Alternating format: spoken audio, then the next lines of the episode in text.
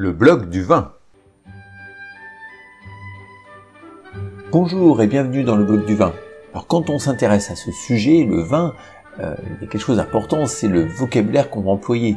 Parce que c'est bien beau de boire, enfin de déguster, mais il faut pouvoir partager avec les gens qui nous entourent des termes qui vont nous permettre de décrire ce que l'on ressent.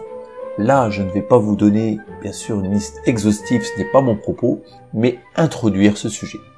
À tout à l'heure pour les commentaires. Donc le vocabulaire de dégustation, ben, c'est pour qui? Parce que le vin, pour pouvoir le décrire, il faut un vocabulaire. Et c'est pas évident quand on découvre ce monde. Et c'est surtout de comprendre les pros quand ils vous décrivent ce vin. Certains ont un vocabulaire tellement fleuri qu'on se demande, ne raconte pas des, carabistouillent, ils craquent pour se faire mousser, pour montrer leur science afin d'épater la galerie. Donc je dois enquêter, mes chers lecteurs, afin de savoir si ce vocabulaire repose sur des choses tangibles. Beaucoup de mots sont précis, mais est-ce que c'est accessible à tous? Déjà, pour que vous ayez une idée de tous ces mots, j'ai mis un lien dans le blog pour que vous ayez accès à des listes. Comment utiliser tous ces termes à bon escient? Ça, c'est une autre histoire. Comme c'est en forgeant qu'on devient forgeron, une méthode pour apprendre ces mots consiste à l'imprimer et le verre à la main, essayer de rapprocher les sensations de tous les mots que l'on voit sur, son, sur sa feuille. Mais pour pas se perdre, eh ben moi je vais vous proposer de commencer avec une liste réduite, une liste simplement de quatre mots que nous allons pouvoir augmenter au fil des dégustations. Alors le premier terme, ça va être aimable. Aimable, eh ben, ça vient du verbe aimer. Donc en fait, on va vous dire euh, un vin quand il est aimable, c'est qu'il est agréable à boire.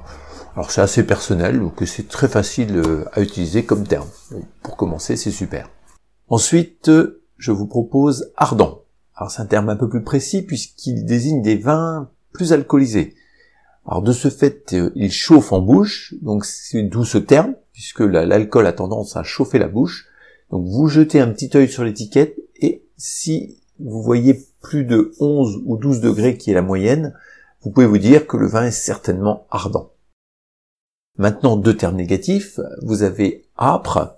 Alors, plutôt à employer sur un vin rouge qui est riche en tanins et en acidité.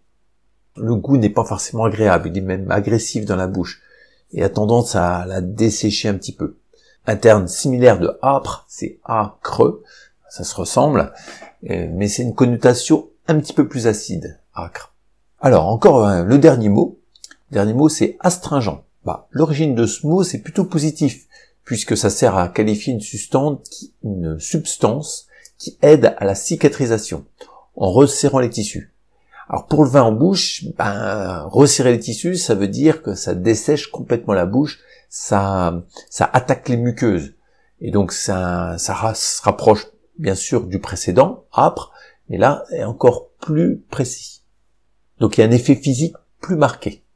Dans l'à propos du blog, euh, je parlais euh, que j'allais enquêter sur savoir ce que ça voulait dire un vin qui a de la cuisse. Donc je me suis dit c'était le moment idéal dans cet article. Donc euh, un terme qu'on employait pour se moquer gentiment du vocabulaire de la dégustation quand on ne sait rien sur le sujet.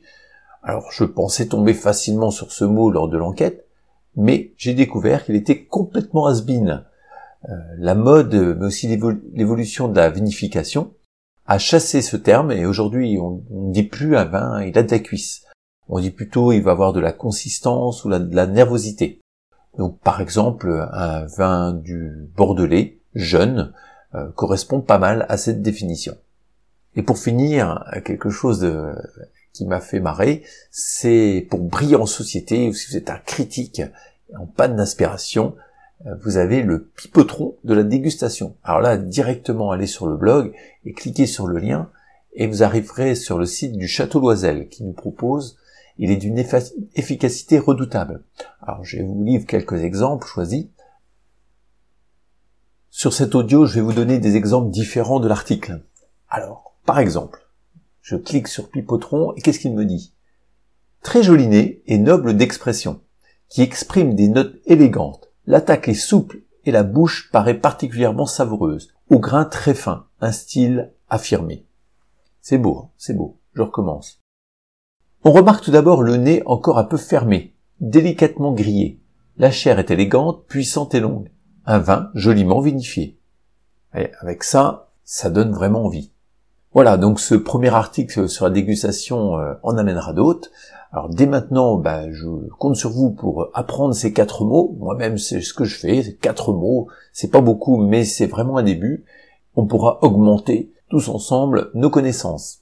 N'hésitez pas à me mettre dans les commentaires, euh, me faire part de vos, des termes mystérieux que vous rencontrez afin que je puisse continuer mon enquête. Et voilà, chers amis amateurs de bonnes choses, c'est la fin de cet article. J'attends votre retour pour savoir si vous l'avez apprécié. Vous pouvez le partager et le commenter. Vous êtes libre maintenant de télécharger gratuitement le bonus sur les 8 actions à entreprendre en cas de vin bouchonné. Et je vous dis à très bientôt pour un nouvel article.